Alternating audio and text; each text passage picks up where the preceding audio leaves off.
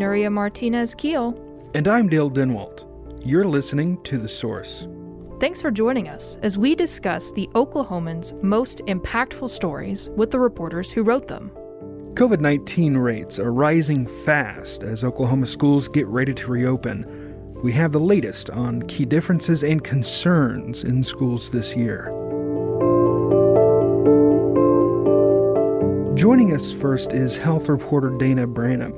Uh, Dana, we are we approaching a situation where thousands of children across the state are going to be walking into schools carrying COVID with them? Um, I certainly hope not, uh, but I know that uh, more young children are testing positive for COVID, kind of compared to what we were looking at uh, in, in previous months. Um, so kids are certainly not immune to catching COVID, uh, and I think that's the, the goal for, I think, everybody, is that that doesn't happen. Also, Nuria is, is joining us because she's written about this as well. Uh, Oklahoma's legislature passed a bill this year specifically addressing whether schools can require students to wear masks or even get a COVID vaccine. Um, tell us a little bit about that bill and what it does. Yeah, so that bill is Senate Bill six fifty-eight. It took effect July first of this year, and it basically prevents public school districts from requiring face coverings and mask wearing unless the governor issues a state of emergency or an emergency declaration for that school district's locality. And and the issue with that is that Governor Kevin Stitt has explicitly said that he does not plan on doing that. He has no plans right now on issuing an emergency declaration, which would then open the door to mask mandates in schools. Right. So uh, uh To to basically recap, if uh, if Oklahoma City Public Schools, if the superintendent of Oklahoma City Public Schools wants to require masks um, among students, literally by law, uh, they can't do that. They cannot do that. The superintendent can't do it. The principal of the school can't do it. The teacher in the classroom can't require the students at their desks to put on a mask. It's completely up to the individual's choice.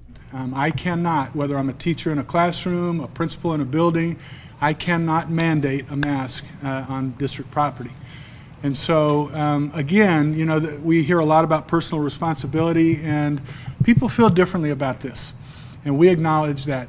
All we're saying is, if you wear a mask and if you get vaccinated and if you quarantine at the appropriate time, it gives us a better chance of staying in school and keeping people healthy. That's it. Got it. And Dana, do we know how many children are vaccinated? Uh, I know that not every kid can get the vaccine. It's only approved for certain ages, right? Right. So, um, yeah, the vaccine, uh, there's only one of the manufacturers that's available for kids uh, twelve and older, and that's the Pfizer vaccine. Um, so that's that's leaving out anyone younger than twelve is not eligible yet. Um, I know that Oklahoma is behind a little bit in the, the portion of those uh, adolescents who are eligible. Um, the last I saw, I think that number is maybe uh, fourteen, fifteen percent. It's in that range. Um, so not a huge number of those uh, kids have, have been vaccinated. It's actually eighteen percent when you factor in the federal allocation of vaccine doses, but the national average is thirty-two percent of that age twelve to seventeen uh, age group. Uh, so Oklahoma is really, really lagging far behind in that. Tell me about the protocol in schools right now.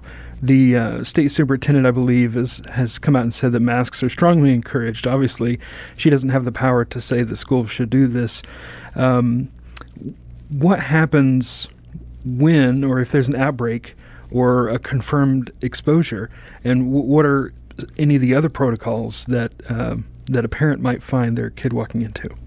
Yeah, I mean, isolations are going to continue. Anybody who tests positive for COVID nineteen is going to have to have a period of isolation.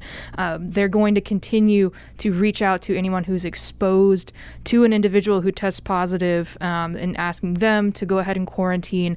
Um, now, the difference here is if you are exposed in a school environment and you have been vaccinated, then you may not need to quarantine. O K C P S says that you will not have to quarantine in that case. So there is a an incentive there to getting a vaccination that, um, you know, you can maybe opt out of, of some extended time away from school. Um, and, and then, you know, schools, I'm sure it, every district is a little bit different. Um, we're probably not going to see the same levels of social distancing as we did last year. That was a good thing about the A B schedule, is when you have only half the student population in the school at a given time, you can space people out more often, or, or, or a, little, a little bit to a greater degree. Um, when everybody's back five days a week, which does appear to be the standard, when everybody's back five days a week, one hundred percent of that student body, you really can't space things out quite as much as you could when you were split into that, those A B groups. Um, and, and again, you know, every school's maintaining cleaning, maintain, maintaining disinfecting. They're going to continue to do the best that they can, but there has been a lot of consternation about mask wearing, since that has been such a key protocol up to this point. And last year, when students were sent home, parents obviously felt uh, an unbelievable amount of stress, having to care for their kids and make sure that they uh, continue their education while, you know, if if the parents managed to keep their job, um, they they had to find some way to continue working while their kids were at home.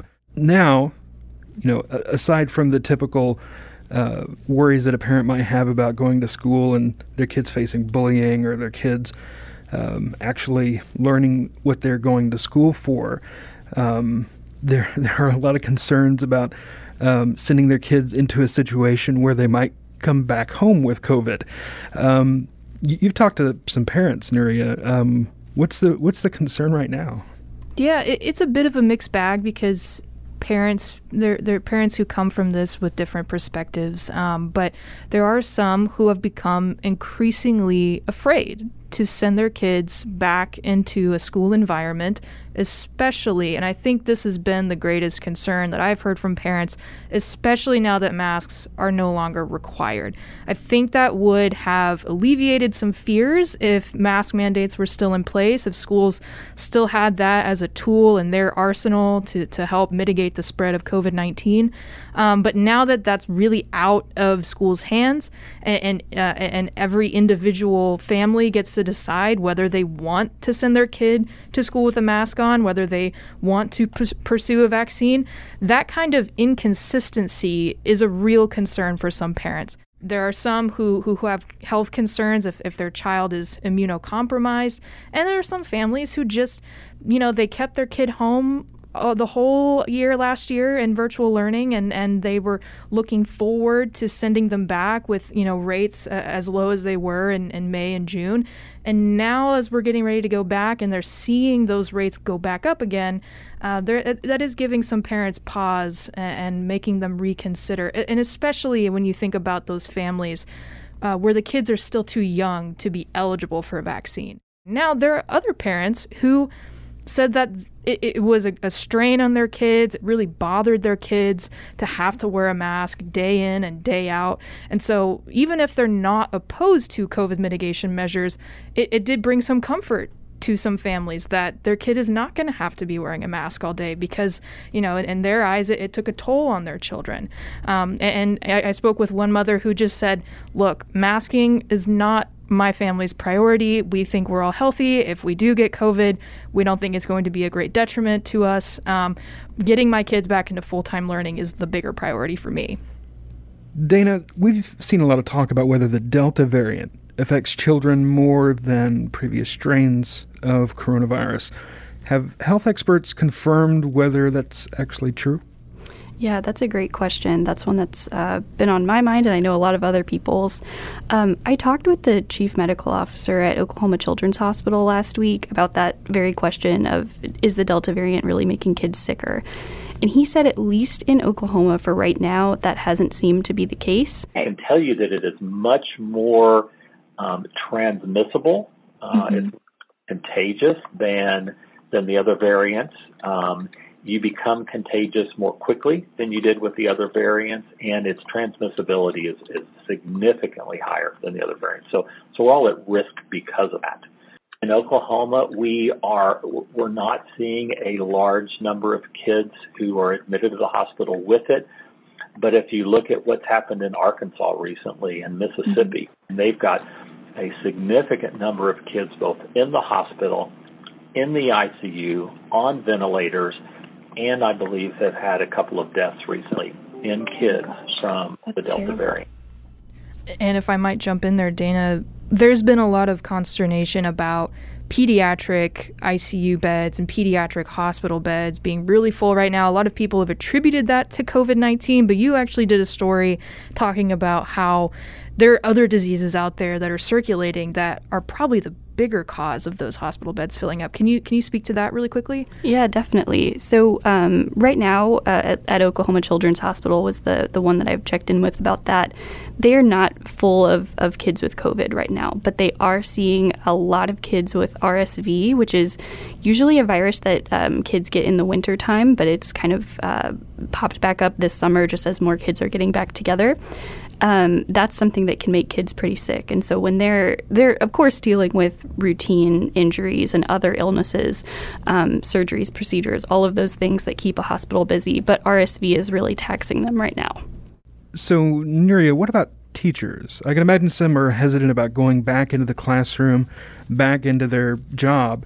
Um, uh, and especially, you know, if, if, if they are, are someone who, you know, maybe hoped that schools would be able to acquire masks, um, that, you know, they may be a little bit hesitant about going back into a place where not everyone is wearing them. Um, tell me a little bit about um, sort of that that conflict I- inside teachers about going, you know, back into the classroom themselves, but worrying about their own health. Yeah, similarly to parents, I think there is going to be a mixed bag in terms of what teachers think and what educators and, and school staff in general think about, you know, whether they're fearful or not about going back to school. Um, I spoke with one teacher who, who works in more public schools, and she is super enthusiastic about getting back into the classroom. Now, her her district managed to stay in full-time, five days a week, in-person learning the whole school year last year. And she said that really is just so much better for the academic and, and mental health well-being of our students. And so I'm really excited to do that again. Um, I also spoke with the uh, head of Oklahoma's largest teacher union, which is the Oklahoma Education Association. She echoed that, that a lot of educators in the state are really excited to be getting back into the classroom this year. Um, and the, the, the drawback to that is the the meager rates of youth vaccinations that we're seeing. Like like we mentioned earlier, only eighteen percent are fully vaccinated in Oklahoma in that twelve to seventeen age group. Vaccinated students are going to be a very small minority when students return in the fall. Fewer than fifty thousand kids are vaccinated fully in Oklahoma, and we have six hundred ninety-four thousand kids enrolled in public schools in our state. So when you think of fewer than fifty thousand amongst a group of almost seven hundred thousand, there are really not a whole lot of fully vaccinated kids out there. And so that does worry some teachers. That's what O E A told me. And that's why they really want to see those other layers of protection, like universal masking, like constant disinfecting, like consistent social distancing and, and, and contact tracing and testing. Um, obviously, we, we won't see uh, universal masking, at least not right away, unless Governor Kevin Stitt changes his mind about putting in an emergency declaration. Um, but they that's why they really emphasize those other layers of protection, because they know that vaccinations are not as common as they'd like them to be right now. Well, you, you kind of answered my last question here, um, because there's there's a gap between what the C D C says you should do and what Oklahoma says schools can do. Um, basically, schools cannot follow C D C guidance. Is that right? That's right. And, and Dana, you might be able to speak more on that as well, but it, it really is down to the individual. I mean, it, there's no saying that one hundred percent of the people in a school building can't be wearing a mask, but it would be reliant upon every single person choosing to do that. Yeah. So the C D C came out with these new guidelines basically saying that uh, anybody in a school, whether regardless of their vaccination status, so that that's students, teachers, visitors, staff, everybody should be wearing a mask um, when they're inside. And yeah, I mean, this, this state law is, is preventing schools from require, making a rule that that uh, recommendation by the C D C is followed. Um, I talked to doctors and kind of posed this question to them, and they were saying there's there's nothing that prevents a family from sending their kid to school with a mask, and there's nothing that prevents teachers from wearing masks. Um, something that they really wanted to see is the adults in the school modeling good behavior, and even parents modeling um, good behavior around masks, so making it not uh, not something that's going to kind of cause a kid anxiety. Um, but yeah, I mean, I, I spoke to one doctor who said kind of apart from uh, vaccinations, which a lot of kids can't have yet, Um, masking is the single best mitigation strategy we'd have for schools. And so, uh, yeah, they're they're in a difficult place.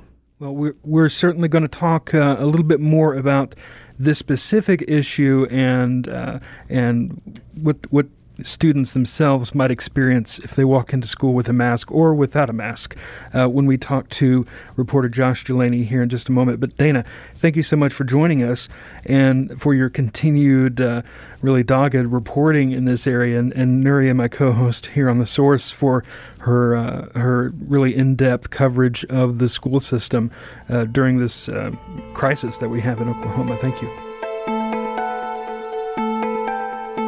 Reporter Josh Dulaney is with us now to talk about masking in schools and the unique challenge parents are facing when they talk to their children about masks. Josh, in the story that you wrote, you described a situation where someone could be a mask bully. Um, because this issue has, has become so politically divided. You know, we've certainly seen that out in the adult world. Do you think it'll leak onto the playground? I think it will, and I think it will... Uh, be that way because that sentiment and that online, well, really that social media debate is going to trickle down to the kids. Uh, a, a mask bully, I think, can be on both sides. You can be a pro-masker who might bully somebody into who, who's not wearing one by saying, hey, do you not follow the science? Do you not believe in uh, medical research? Do you not care for your Uh, fellow students? Or you could be an uh, an anti-mask bully. Uh, what you know? What, what, uh, what, why are you wearing that mask? Are you afraid you're going to catch something? Um, you know, if if you're vaccinated, why do you need one? Uh, I, I I could see those things happening uh, on on the on the playground as the, the the arguments of the adults have filtered down to the kids who are hearing these conversations in, in living rooms and elsewhere. And and just a follow-up, you know, we, in, in our ear- earlier segment, we were talking about uh, the requirement of masks, and ultimately it is an individual re- responsibility. Um, and when you're thinking about kids, you think, oh, the, the individual responsibility is on the parents sending their kids to school with a mask. But when the first bell rings, who's going to enforce the parents' mask mandate? mandate? Is it is it going to be at the teachers? Because from what I understand, you know, no one who works at the school is able to tell a kid to put their mask on. And so if a parent sends their kid to a school, the student rips it off as soon as they walk in the door. Um, that's essentially the student's choice, right?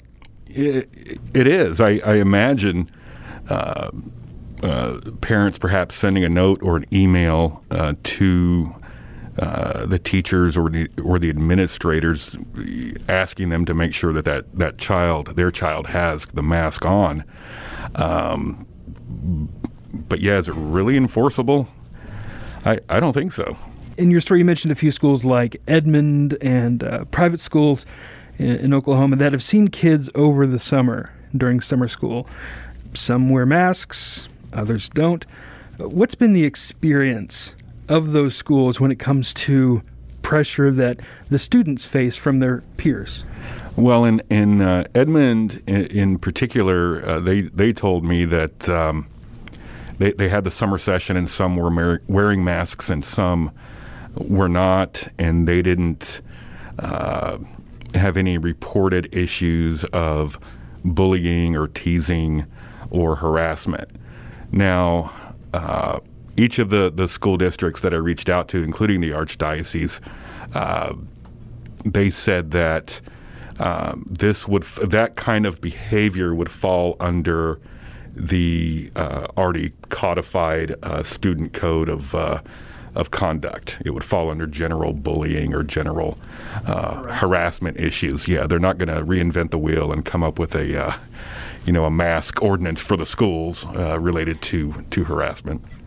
And there are some families against mask wearing. What did those folks have to say about why they don't support mask mandates in schools?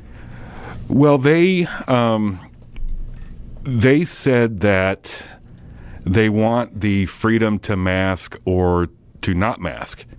N- not necessarily that they are against the masks themselves, but they would say, what about the case of a child who Uh, might have a hard time breathing with a mask, or who might feel anxious if they're really young, uh, feeling anxiety over wearing a mask, or even feeling uh, claustrophobic.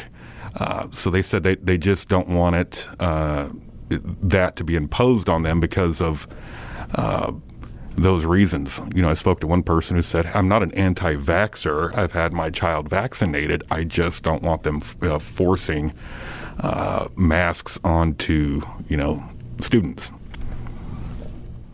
Now, you talked uh, also with a family therapist who gave their expert opinion on how to approach these conversations.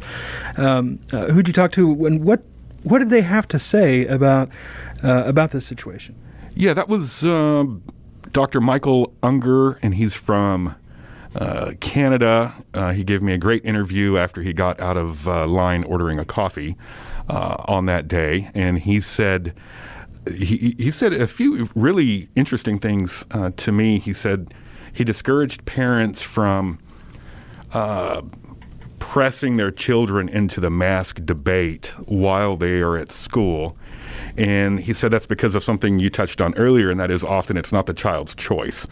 Um, so if, if my parents tell me to wear a mask and I'm wearing my mask, um, don't don't have your students you know approach me, uh, who's just obeying something my parents told me to do, and spark up this argument over whether or not to wear masks. He said that you know children, we don't want to encourage children to sacrifice their relationships based on something that's really not uh, in their in their control.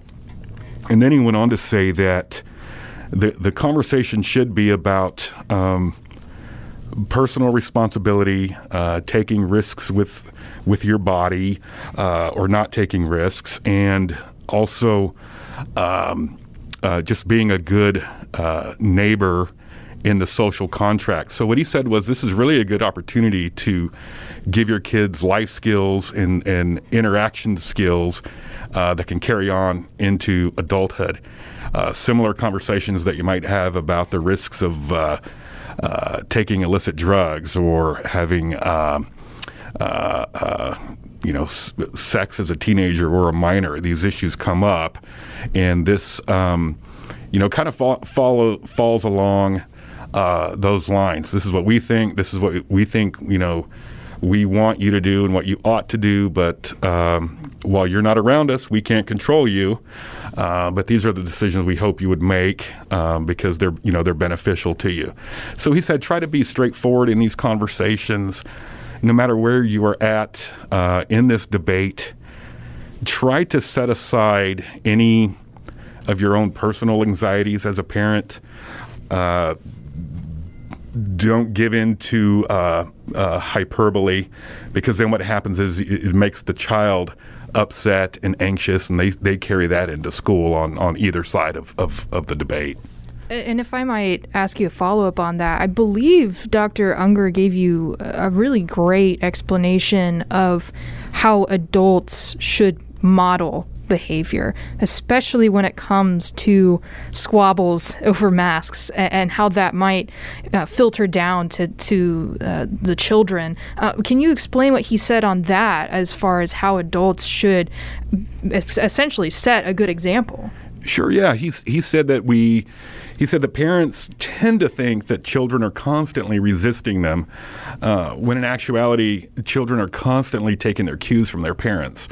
And so if you as a parent are worked up over this, hyped up over this, uh, buying into extremes on either side of the debate, that will indeed trickle down to the kids, and they're they're going to walk away uh, feeling that, and perhaps even uh, communicating that way uh, to their to their classmates and their and their teachers.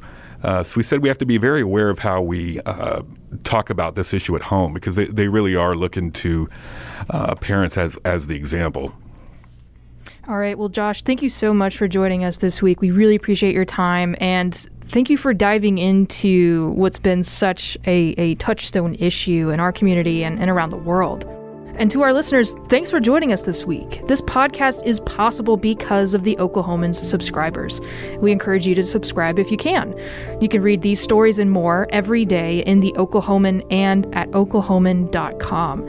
Check back next Friday for a new episode.